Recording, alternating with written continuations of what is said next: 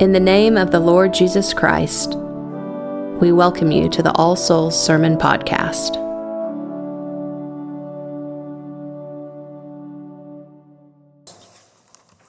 In the name of God, Father, Son, and Holy Ghost, Amen. Please be seated.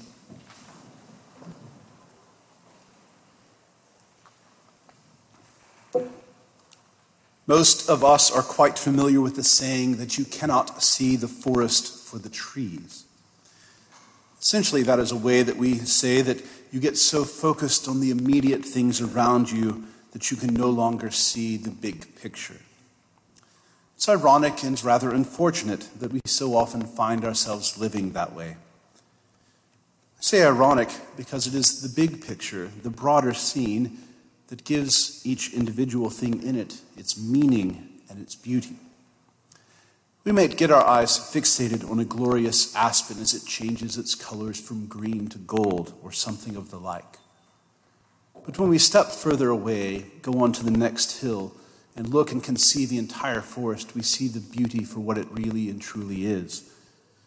That that tree makes up a part of a much bigger picture, a much more beautiful painting. Or to use a painting itself, many of you may be familiar with the painting A Sunday Afternoon on the Island of Le Grand Châtelet by Georges Seurat. It's a pointillism painting or a dot painting. Monet and others used this type of art. Each dot, without the others and without all of them combined, is a rather meaningless blot of paint. But when viewed as a whole, we see a glorious scene of people and their pets enjoying a day on the lake shore and upon the lake itself. It's quite a lovely painting, but only possible when we see the whole thing and don't get fixated on a particular dot.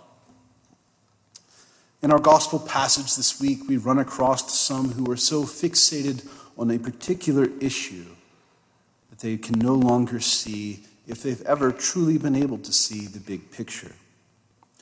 The Pharisees have lost their ability to see the larger truth of the world.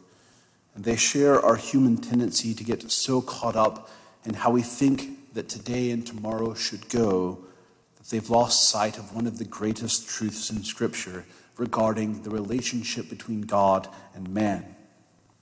They, like we, need to be reminded that though the issues of our day may be very important, that there is an eternal perspective that we must keep sight of to be able to see the big picture, to appreciate even better the small things of life. We are all now, I think, quite familiar with this group of Pharisees, a group of Jewish leaders who are threatened by the teachings of Jesus.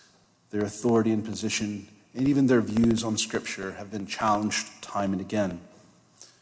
And on at least two previous attempts in, gospel, in Matthew's Gospel, they have sought to test Jesus and to try and trick him and capture him in his words to discredit him. And in this story, they bring along with them a group of Herodians who are not exactly their most natural allies. The Pharisees hated the idea that Israel was under Roman rule and hated much of anything to do with Israel and its government. The Herodians, on the other hand, were supporters of King Herod who was in his place on the local throne at the request and in the authority of the Roman government themselves. They're not exactly common allies, as I said, but the enemy of my enemy is my friend. So they have partnered together to capture Jesus, if at all possible. The disciples of the Pharisees, the Pharisees themselves don't go, but they send their students, as it were begin their discourse to Jesus with what can be described as no less than blatant flattery. They say that they know that Jesus is true, that he teaches the Word of God in truth, in the way of God. And they go so far as to be aware that Jesus is not biased towards men. If you're famous or infamous, rich or poor, Jesus doesn't regard you differently. About all these things, their words are quite right but they certainly don't believe them for themselves. If they really believed that Jesus was true and taught the truthful way of God, wouldn't they be his disciples and not disciples of the Pharisees? So Jesus calls them as such. He recognizes the evil plot is at hand. Both of these groups, both the Pharisees and the Herodians, are caught up on a particular tree. They're caught up in the politics and power game of their day. They seek to entrap Jesus because he's a threat to both of them. And so they ask him what seems to be a very two sided question Is paying tribute, aka taxes, to Caesar lawful or not? If Jesus says that paying taxes are lawful, the Herodians will have something on him because they and most of the people hate the idea of Rome and paying taxes to Rome. If he says it's not lawful, the Herodians will have something against him and that he's an insurrectionist and seeks to overthrow Roman rule. Either way, Jesus would be put away.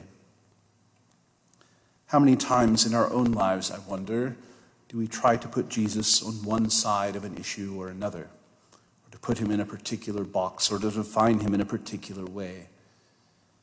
But Jesus, as he seems to always do, deflects the question and redirects it to a different place, to something bigger and grander, to show a greater truth while really not offending either of them in his answer. The issue for Jesus isn't the lawfulness of taxes, but is one of identity and image. The question he asks about the coin is whose face is on it? Whose superscription? He doesn't ask this question because he doesn't know the answer. Jesus has seen quite a few of Caesar's coins in his day. He knows whose image it is. But he asks the disciples and the Herodians who it is so that they will see for themselves that the issue is one of identity, not of legality. They, of course, answer the image is Caesar's, the words are his. If it bears Caesar's name, if it bears his word, if it bears his image, give to Caesar what is Caesar's. It rightfully belongs to him.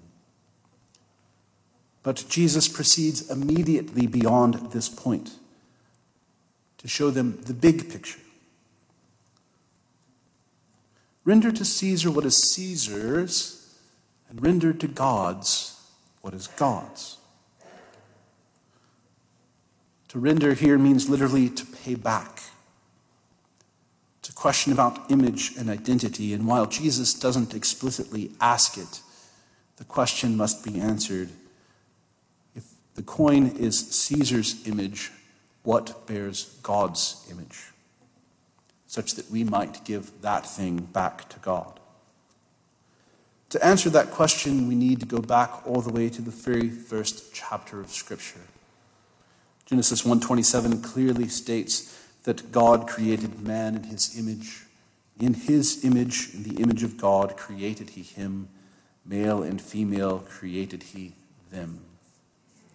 The Pharisees, no doubt, would have known that passage, and we should do well to remember it ourselves. You Pharisees are made in the image of God.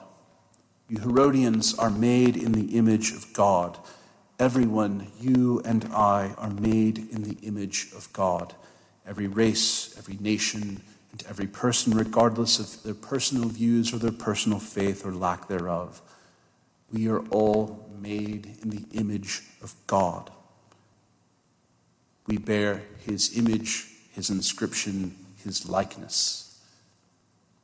Give back to God what is God's, what bears his image. Consider that for a moment for yourself. What would it mean for you and what would it mean for me to give ourselves fully, completely to God?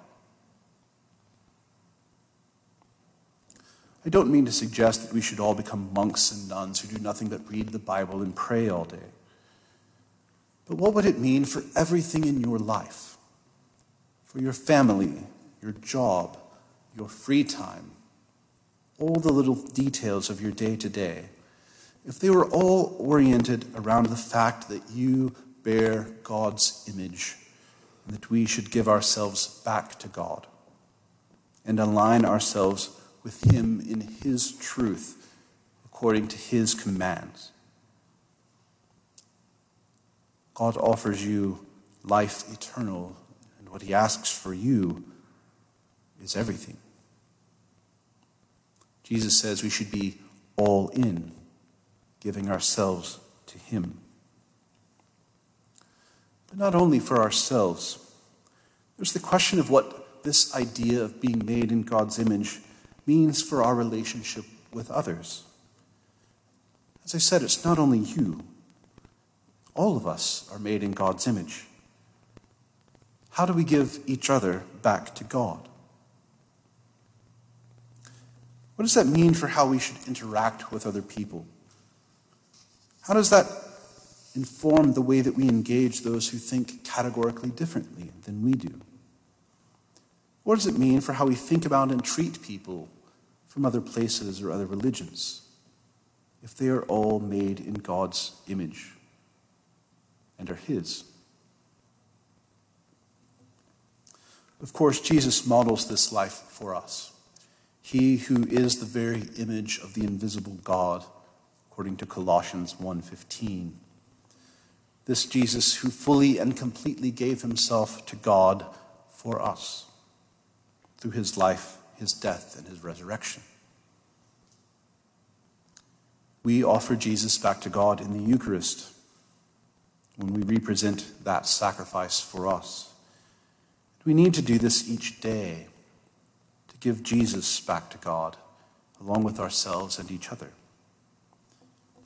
And as we grapple with those questions, if we do the hard work of introspection, if we go all in, God will begin to show us more and more this big, grand, and glorious picture.